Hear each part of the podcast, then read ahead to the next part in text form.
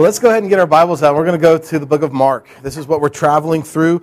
We're journeying through together this amazing book that was written uh, some 20 or 30 years after Jesus ascended back into heaven. It was written to a people and uh, believers in the city of Rome that were struggling uh, through serious, serious persecution. Uh, stuff that prayerfully you and I would never experience. Uh, but this is written to give them assurance, to give them uh, affirmation of their faith. This is actually the first time the gospel was written down in paper form. It had always been orally, uh, the gospel, the, the news about Jesus. And so now they have something to read around candlelight as they're hiding for their lives to see and to read what the details of Jesus' life through firsthand accounts. The book is actually divided into these four sections that we've been talking through. We've already walked through the preparation of Jesus' ministry. Right now, we're in his time in his ministry in Galilee. We're going to move in several, it'll be a while, but to his ministry in Jerusalem, and then finally, his, the Passion Week, the week of his arrest, and the week of his crucifixion and his resurrection. So today we're actually going to begin a, a mini series. Inside of this big book of Mark, we're going to begin a mini series that we're just simply titling uh, uh, Grace over Rules. Grace versus Rules. Grace and Rules. And so there's these five episodes that we're going to see starting today over the next five or so weeks where we see this, this tension mounting between Jesus and the established religious culture of the day. And so we're going to see how Jesus trumps religion. How do you handle surprises in your life? Like when things just get dropped in your lap? Like what, what is that like for you? Like for me, if it's a good surprise, if it's a good thing, then I obviously handle it really, really well. It's like, yeah, all right. But if it's a tough deal, man, that's, that's tough. That's difficult to handle sometimes. A couple weeks ago, we uh, were opening the mail and we got a refund check from, uh, uh, from our escrow account for the house that we still own in Lynchburg that we had overpaid our taxes uh, and our insurance by over $500. And there was this check, and we're just like dropped in our lap. It's like, man, God's good. That's good stuff. Uh, just a couple of days before, April and I were actually talking, man, how are we going to have money for Christmas presents, for family and stuff? And then just right there in our lap, bam, there it was. 500 something dollars. I handed it to April and said, there you go. That's how we're going to have money for Christmas. Man, when those kind of things happen, it's like, you know, right on. Good stuff. But what about the times when something gets dropped in our laps when we just don't know what to do with it? It's out of the blue. It's, it's, it's confusing, it's difficult, it's frustrating. You guys, most of you know our story, how we went through uh, uh, infertility, we went through miscarriages, as, trying to have kids. I remember the time when we went to the doctor's office and the doctor sat us down and he said, Listen, not only April are you uh, infertile, but Walt, based on the tests that we've done with you, you, Walt, are infertile. Both of us. Try having that thrown in your lap. And is that the same? Is, is God the same God that, that drops 500 extra bucks into our lap? Is he still God when these other things get dropped in our laps? Earlier this year, we had news that our, one of our sponsoring uh, uh, support for, for funds was going to drop $600 a month to, our, to my salary. As you know, we're not pulling salary, full salary from Life Journey Church yet. The vast majority of our salaries, mine and Richard, come from supporters outside of the church. And so we get dropped in our lap this, this news that 600 bucks a month is not going to be coming in. Um, and is God still the same God in that, at that moment? Is he still a loving God and a caring God in that moment as he was when he threw the 500 and some odd dollars of of overpayment for our taxes when, when, when in that situation? And how do you deal with these surprises when things are totally unexpected, get dropped in your lap? Is it the same God? Is the God that we serve, is he only good in the good times? Or is he still also good in these difficult times. Man, just in the short couple of months and weeks that I've gotten to know some of you and some of that, that have begun to come to Life Journey Church or just people that I've met, had the privilege of meeting here in Crozet, man, there has been some serious, traumatic, difficult things just dropped square in, our, in your laps. Things like job security.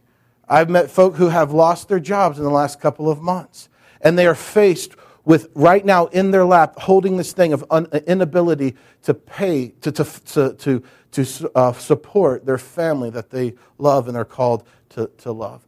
Some have been dropped with these crazy diseases. Just, just Thursday night, we had the privilege of praying for Jim's daughter, um, who's going through uh, Lyme's disease right now, a terrible case of it.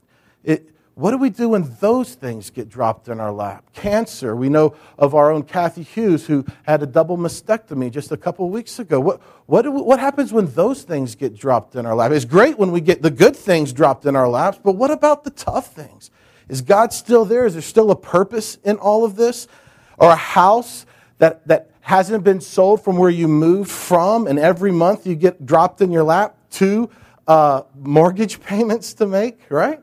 And what about those situations? Is God still working in those? As we just heard from Phil, when, when you have family members uh, that, that your, your parents and your mother on both sides and, and their parents with all this baggage and it gets just dropped into your lap. Is there a plan behind this? When you get served divorce papers and just get dropped right on your desk. Custody battles that aren't going well dropped on your lap. Or how about this? When you become a grandparent which should be an exciting time when you become a grandparent, but yet your child is still a teenager. What about when that gets dropped on your lap? It, is God still a God that is good in those circumstances as He is when it's very, very easy, when it's very, very clear? When we get the promotion, it's like, man, God is so good.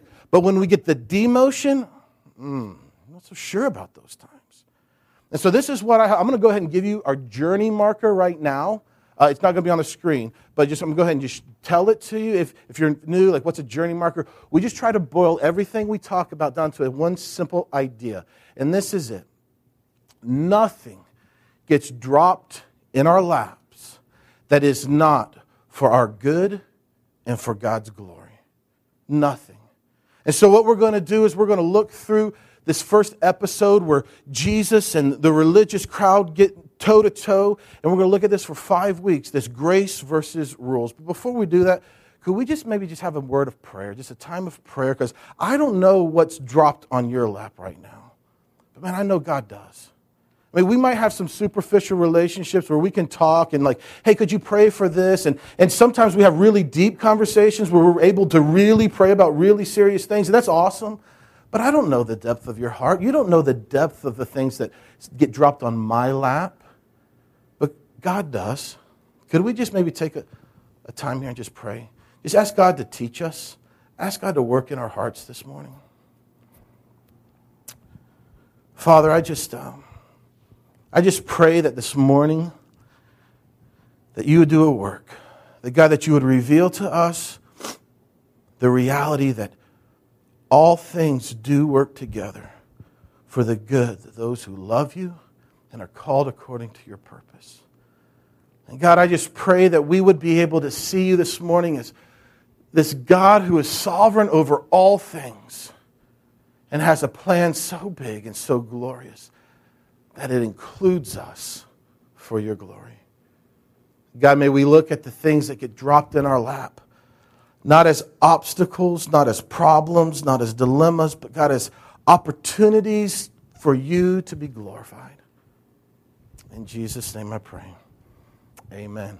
Amen. So let's go ahead and go into Mark chapter 2. And so let's, let's go ahead here to Mark chapter 2, verse 1. And if you're new with us, the way it kind of works, we read a little bit, we talk a little bit, we read a little bit, talk a little bit, and then we uh, pack up and, and go home. So what's happening here in chapter uh, 2, verse 1 the Bible says, Mark writes, and when he, he being Jesus, returned to Capernaum after some days, it was reported that he was at home. Now, we don't know how many days that Jesus had been away from Capernaum, but last week's message, when, uh, when, when Jesus was going from town to town, village to village, and he heals the leper, there was some period of time where he could not Uh, he was not in Capernaum. He wanted to go to the next town, if you remember that from two weeks ago when we were talking through this. And Jesus has, has gone with his disciples from town to town, from synagogue to synagogue, preaching the glorious news of his beautiful grace. And after healing the leper last week, the crowds were so thick that Jesus couldn't enter into the various towns anymore. But here, Jesus returns to Capernaum, which is kind of the hub of Jesus' ministry in Galilee. And he co- returns to what it just says was at home. And this is probably Peter's home where he pulled his, Peter's mother in law off of her deathbed. So we get the idea that Jesus is back in Capernaum, and it doesn't take long. This is the kind of feel we get. It doesn't take long for news to spread that the miracle worker, this guy who is preaching this new message where everybody is in awe and amazement with, he, he's back in town. And so, what happens when this news spread? Verse 2 says, And many were gathered together so that there was no more room not even at the door. And so this huge crowd is there. And what does Jesus do with the greatest compassion ever possible? And he was preaching the word to them. So this is a packed house. I mean, literally, it's a packed house. And Mark makes it clear that there are so many people that are gathering there that there's no more room in the house, there's no more room outside, there's, impossible for more people to get in. So Jesus looks out over this crowd that has gathered, probably wanting him to do more miracles, probably just wanting to see him, you know, do something kind of crazy awesome. And, and he looks at it, and, and, and what does he do? He preaches the word to them. He does the same thing here in this house that he had been doing from town to town. Every time he'd go into a synagogue, he would read from the Old Testament, from Isaiah, from different places in the Old Testament, and he would teach graciously about how this Old Testament truth pointed to him. It pointed to his authority. It pointed to his mission. Now, we don't know if Jesus picks up a scroll in this house right here and, and reads it and like, like what he does normally in a synagogue, but what we do know is that he is preaching the truth of who he is. He is preaching the same message that we talked about in chapter 1 when the people were sitting there just amazed. They're like, hey, this guy has authority. This is a new teaching. This isn't what the scribes taught about. This isn't this thing of, of works based law religion. This is something completely different. This is something completely new. This thing of grace. And so while he's preaching this, he gets interrupted. And verse, verse 3 says, And they, came, bringing to him a paralytic carried by four men. A paralytic is somebody who has some of their limbs paralyzed. Verse 4 And when they, the, the men carrying the paralytic, when they could not get near him, because of the crowd, remember, it's, it's packed, they can't get in the house, they couldn't get near Jesus. When they realized that, verse 4 says, they removed the roof above him and then and when they made an opening in the roof, they let down the paralytic on his bed in which he lay. So there's this crazy interruption to Jesus' preaching. He's been interrupted by demons. Remember that from chapter 1? If you're with me, say, oh, yeah. He was in chapter 1, he was interrupted by demons when he's preaching. And now he's interrupted by a bunch of caring friends.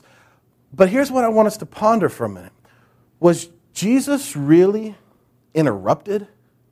I mean, was he really interrupted? Think about it. Was Jesus caught off guard all of a sudden when pieces of straw and dirt start falling in his coffee? He's like, you know, what, what is this? What's happening? Is there earthquake? Like, was Jesus caught off guard? Okay, if you're a believer, you're going to believe this thing called the omniscience of God, that God knows all things. And so even if you don't buy into the full absolute sovereignty of God, that He's in control of all things, at least you could say that He knows all things. And so, Jesus, could Jesus ever be caught off guard to say, man, I didn't see that coming? But I would say that this is not some sort of surprise that, that Jesus didn't expect, but I see Scripture teaching that God is a God who not just knows all things, of course He does, but that He's a God that's in control of all things. And Phil's testimony just spoke beautifully to that reality. So catch the scene, okay? Catch the scene. Jesus is preaching the word, the glorious gospel of grace that's found in him and him alone, the fact that man has sinned, and the very nature of God himself is a nature to redeem man, sinful man, by means of his gracious love. And, and if you think about it, the only thing that God's redemption of us says about us is that we rebelled against him. Okay? All that his redemptive love towards us and redemption of us says about us is that we have no hope of reconciliation apart from him. That we are not, it doesn't say that we're worthy. His redemption of us doesn't declare that we are worthy, that we are, are deserving of his kindness. It just simply says that we rebelled against him. But on the flip side, God's gracious redemption of us says tons about God and his character. It says that his grace is greater than our sin. It says that his love is deeper than our iniquity. God's redemption of you and of me says that his mercy is sweeter than our rebellion. God's redemption of us says that nothing will stand in the way of every single tongue, every single tribe, every single nation declaring the glory of God. So the redemption of us says, says some about us, says that we are in need of Him, says that we've rebelled against Him. But man, it says so much about who He is. It's kind of like creation. Last night, Hart and I went outside and we were staring at the stars, and, and, and we can learn a lot from creation. But you know what? As we study creation, we learn a lot about the one who created it. We learn about his character. We learn about his creative ability. We learn about his vastness. And so, in that same idea, this scene, Jesus is explaining this beautiful thing, this new teaching on grace, and he's revealing truths about God, things that, that they didn't understand this grace, this, this love, this mercy, things that were, that were not caught, they weren't understood by the Old Testament Jewish religious person. In fact, their system taught them that God would save the ones who were worthy of being saved. If they could generate some sort of self righteousness, then God would save those who were worthy of it. By, they, and they became worthy, they thought, by wearing certain things, by eating certain foods, by, by doing certain activities, that they could earn God's favor. But Jesus is on the scene, and he's teaching that all of that is meaningless, that salvation comes only through God's gracious work of redemption. So, this is what Jesus is teaching. This is what Jesus is, this is, is doing. He's, he's, he's illustrating, he's, he's taking the time to teach the word to them. It's beautiful grace. And all of a sudden, the roof opens up. So, is this an interruption or is this an opportunity, an illustration, divinely ordered by God for Jesus to prove some stuff about himself? So is this an interruption? Is, is this man getting dropped on Jesus' lap? And Jesus is like, What am I supposed to do with this? I don't know what this is all about. I'm caught off guard. Or was this a beautiful opportunity from God sovereignly laying this man before Jesus for Jesus to illustrate who he is? Yesterday, or Friday night in our membership uh, weekend, uh, Richard was illustrating uh, some stuff, and he's using these bottles to illustrate it. Jesus is teaching in this house, and he doesn't need a drink bottle to illustrate. This man is being lowered into his lap for him to use as an illustration. And so, what happens in this? Um, what happens is that Jesus, he sees their faith. Verse 5 When Jesus saw their faith, he says to the paralytic, Son, your sins are forgiven. So, here is an opportunity for Jesus to illustrate the gracious reason for why he has come, and that is to save sinners. And so he's preaching about grace, he's preaching about mercy, he's preaching about the gospel, and right then, divinely, God drops into his lap a beautiful opportunity, a beautiful illustration for Jesus to declare who he is, to forgive the sins of this paralytic. Now, some have made the point that Jesus forgave the sins of the paralytic because of the faith of the four friends. And we know that faith of a person over here cannot save someone over here. They must have their own faith. And so that's not what the text is teaching. The text just simply says, when he saw their faith, the faith of these five individuals, when he sees their faith, he um, realizes that the grace of God has flooded into this man's heart. This is a great opportunity actually to take a second or two to talk about grace, to talk about how salvation works. In Ephesians chapter 1, verse 7, you want to write this down and read it later. Ephesians chapter 1, verse 7 says, In him, talking about Jesus, we have redemption through his blood, the forgiveness of our trespasses according to the riches of his grace. Grace, simply defined, is unmerited favor. That means that God is giving us something that we do not deserve. We don't deserve forgiveness. We don't deserve redemption. But because of the riches of God's grace, He has redeemed us and forgiven us. So, where does faith come into play? So, where, how does faith work in all this? Faith simply is the conduit through which God's grace floods someone's life. Ephesians 2 8, write this one down. You read, read this later. Ephesians 2 8 says, For by grace you have been saved through faith, and this, this grace, this faith, it's not of you. It is the work of God, it is the gift of God.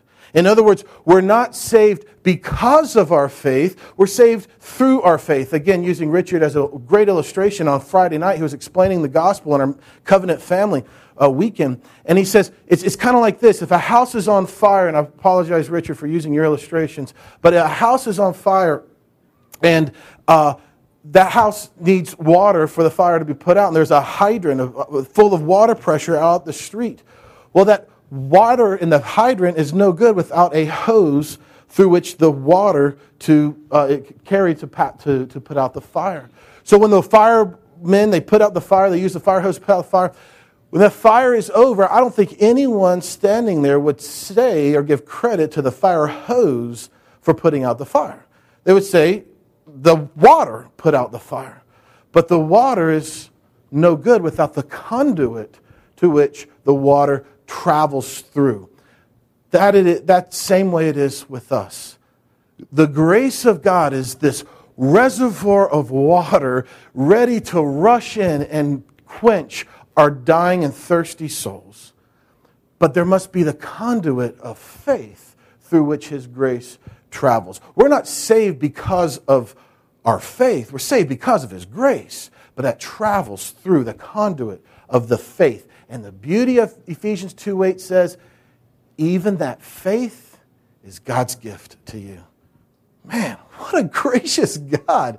We can't conjure this up on our, by ourselves. He graciously gives us everything that we need to believe. He gives us the grace and He gives us the faith. So, faith is required for salvation, it's required for forgiveness, but it is the conduit through which His grace flows. And so he says, Son, I see the faith, I see this conduit, I see this faith in action.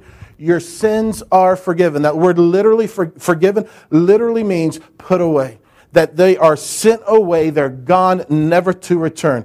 So where did they go? Have you ever thought about that? Where did this paralytic sins go? They go into some sort of holding tank. I, the, his sins went the same place that your sins went. Those of you who believe and that is on Jesus himself. Second Corinthians chapter 5 verse 21 says that for our sake God made Jesus to be sin and Jesus never sinned so that in Jesus we might become the righteousness of God. So as Jesus hung on the cross all of the sin of those who would believe was placed on Jesus and Jesus at the cross paid for it.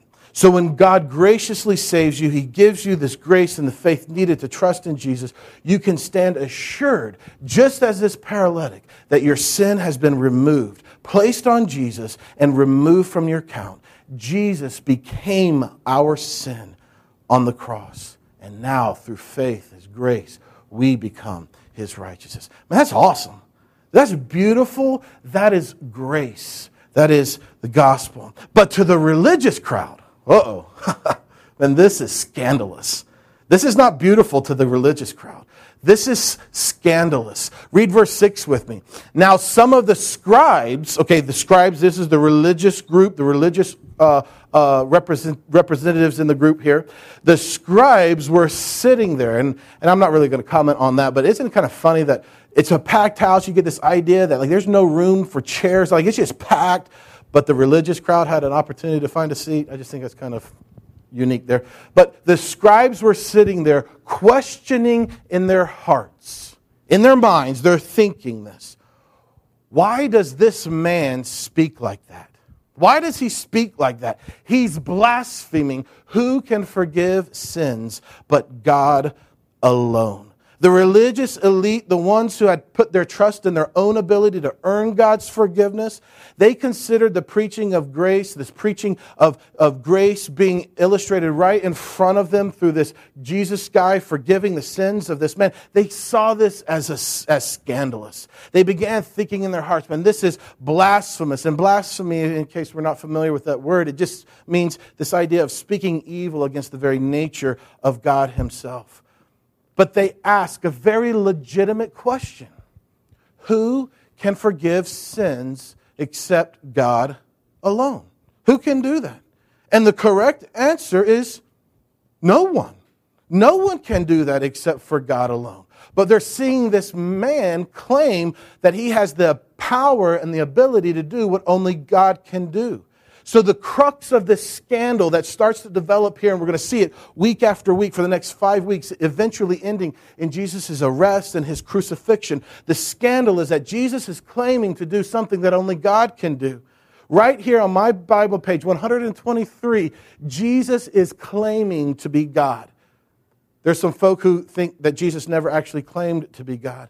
Man, it's happening right here. He's claiming to be and to do the very things that only God can do. According to the Jewish tradition and the Jewish law, the Jewish rule, the only acceptable judgment for someone who claims to be God is death. And so from this point forward, we see this scandal continue to develop where the religious, the ones who think they got it all figured out, are marching towards the crucifixion. But what if Jesus wasn't a blasphemous heretic? What if Jesus wasn't a blasphemous heretic? What if he actually was and is God? So, verse 8, here's what happens. Check this out. Immediately, Jesus perceived in his spirit that they thus questioned within themselves. And he says to them, why do you question these things in your hearts? Which is easier to take, uh, which is easier to say to the paralytic, Your sins are forgiven, or to say, Take up your bed, rise, and walk? Ricky, can you raise the screen here for us? Appreciate it. Um, to rise and walk. And so Jesus knows the thoughts of these scribes. They didn't speak the judgment against Jesus. They didn't say it aloud, they thought it in their hearts. They questioned his authority, they questioned him in their hearts. I, I, don't know about you, but if a guy in front of me who I'm thinking is a blasphemous heretic asks me why I think he's a blasphemous heretic without me saying that I think he's a blasphemous heretic, if that happened, like it would kind of freeze me in my tracks. Like I didn't say it, I was just thinking it, and then he calls me out on it. Like that, that, that would be a little bit like crazy. Just by Jesus speaking what the scribes were thinking should have put to rest the question of whether or not Jesus is God. Whether this man that stands before him actually is God that can forgive sins.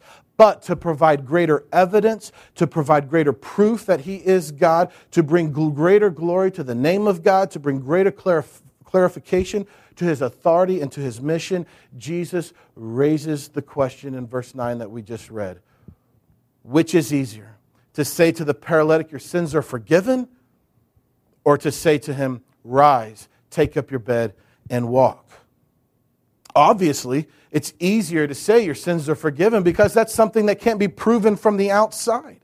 And so Jesus is saying, okay, since I'm claiming that I can do something on the inside that you cannot see, I will do something on the outside that you can see. And both of these things are things that only God can do. Because only God can work outside of the scope and the laws of nature. Only God can take limbs that have been paralyzed, that are lame, and stretch them to the point where they can now walk. That's something only God can do. Likewise, only God can forgive the sins of one's life. And so Jesus says, since you can't see what I just did, what just happened with this guy, I'll show you something that you can see but that you may know, verse 10, that the Son of Man, talking about himself, has the authority on earth to forgive sins, so that you can know it, so that I can prove this to you. He says to the paralytic, I say to you, rise, stand up, pick up your bed, and go home. In other words, so that you can know that I that so that you know that I can do only what God can do inside, I'll do something that only God can do on the outside. So, this is further evidence to me that this isn't some kind of surprise like visit by some people who just kind of opened up a roof and they descend this guy into Jesus' lap. Man, I see this as an illustration, that a divine illustration organized by a sovereign God to drop a sinful man in front of Jesus for Jesus to stand and declare who he is so often in our lives, we get these things dropped in our laps. And we're like, man, what's this all about? Is God for me or is he against me? And so Jesus is healing this man to demonstrate his deity and his glory. He, he's not healing this man because the man really, really, really, really wanted it. He's not doing it because the man really, really, really was worthy of it. He was doing this to demonstrate his own authority and that equality with God was not something that Jesus had to reach out for, but that Jesus was and still is God. It's almost like saying, like Jesus is saying, only God can forgive sin. Only God can raise the cripple, this outcast of society. Only God can lift him up off of his bed. So to prove that I can do what you can't see, I'll do what you can see. And man, the scandal gets even more scandalous. So this man, this Jesus, claims to be God. The scribes in their heart, they think he's a blasphemous heretic. Jesus calls them out for their thoughts, not for their words, but for their thoughts. And without them even speaking, Jesus ups the ante by saying, okay, I'll prove to you what I can do what you can't see by doing what you can't see. And both of these things are things that only God could do. So what happens? How's this thing end? Verse 12, he rose, the, the crippled man, the paralytic, he rose and immediately picked up his bed and went out before them all. So they were all amazed and glorified God, saying, Man, we have never, never seen anything like this. And we have never seen anything like this happen before. Man, this blew their minds. They had never seen anything like this. They were amazed and they glorified God. And it says they all were amazed.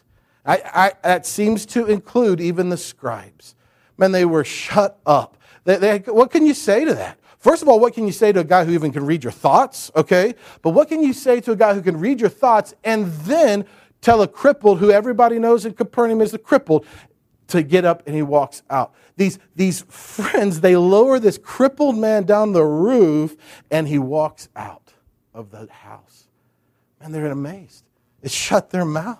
The only thing they could say is, man, we've never seen this before. Now, we shouldn't think that these people, this whole group, including the scribes, we shouldn't think that this caused their faith to ignite and for their conversion to take place. Because we'll see next week, as Richard teaches next week, that these scribes are actually following behind Jesus, kind of spying on him, looking like, what is he doing? Where else can we trap him? So just because people are awestruck at the glory of God, that doesn't mean that there's conversion that takes place. This paralytic was not some unforeseen, undivinely orchestrated surprise that was dropped into Jesus' lap. There was a sovereign purpose. It was for Jesus to be seen as God and for people to be amazed with God and to glorify God. So, as we look in our own lives, as we led with what, what do we do with these things that suddenly get dropped in our lap? Again, when it's things that are amazing and things that are fun, things that make sense, man, it's really easy. It's really good. It's really fun. But what about the things that get dropped in our lap that, that we didn't see coming and are tough and are difficult? Can we see the bigger purpose of God in those situations as well? Or is God out to lunch and he doesn't know what's getting dropped into your lap? What kind of God do we serve? A God who is sovereign and in control and is for us and is with us and uses these things to mold us into the likeness that he desires for him to be glorified through? Or do we serve a God who is clueless and has no idea what's sitting in your lap? And listen, guys, I believe we serve a God who is sovereign, who is in control over all things. A lot of times at Life Journey Church, you're going to hear us talk about our shape S H A P E. And that stands for the, that, that signifies this idea that God is shaping us, continuously shaping us to serve Him in this community, in this thing of the church. S stands for our spiritual gifts. We talked about this in our covenant family weekend. And there are, that God gives every believer a spiritual gift for them to use in the body. H stands for heart, what you love to do, what you just love to do. God has given you that ambition, that desire to glorify His name through that. Uh, S H A. A is for abilities, what you're good at. Right, what are you naturally really good at? We should use those things. It's a gift from God. Craig's an excellent guitar player. So is Hart. So they're up here serving through, with their skills every single week. P, personality. And some people are super outgoing. Some people are kind of inward. I mean, God uses all of us. Phil was talking about how he's a little socially awkward, but man, God uses Phil. He really does, I promise, uh, to reach people for his glory. But here's the one I kind of want us to focus on is E. S H A P E. E. Experiences. Those things that get dropped in our lap. Those things that we did not anticipate coming. Those things that we could never have foreseen, and perhaps the things that we never would have wanted dropped in our lap. But I see a God so glorious and so loving that He graciously sees these things in our lap to make us and to mold us and to shape us into whom He desires for us to be. But sometimes it's hard for us to see that. Sometimes it's hard for us to wrap our minds around the goodness of God when those things hurt, when those things suffer. Think about the early Christians in Rome as they're sitting there around candlelight reading this, that this man's dropped in Jesus' lap, and, and it's for the glory of Jesus being exalted and for God to be magnified and God to be glorified. Think about them when they're thinking, what, what about the things that get dropped in our laps? They're, they're thinking about their neighbors, they're thinking about their friends, their family members who are covered in animal skins and fed to wild beasts. How is that good? Paul sums it up beautifully in Philippians chapter 1, verse 27. He says, For me to live is Christ. That means I'm going to preach Christ. I'm going to live Christ. I'm going to live in the reality of this new man that has been birthed in me at my conversion. For me to live is Christ. But to die, it's even better because I'm with God forever. Listen, guys, church, family, friends, we serve a God who is bigger than we could ever imagine.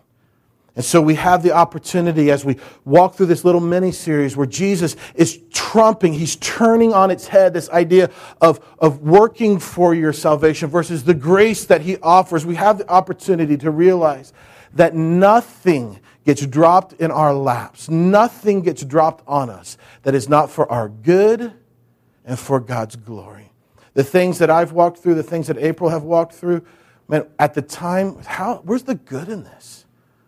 But now we can see the goodness of God. We can see how He was so faithful through it. So, this is how we're going to end this morning.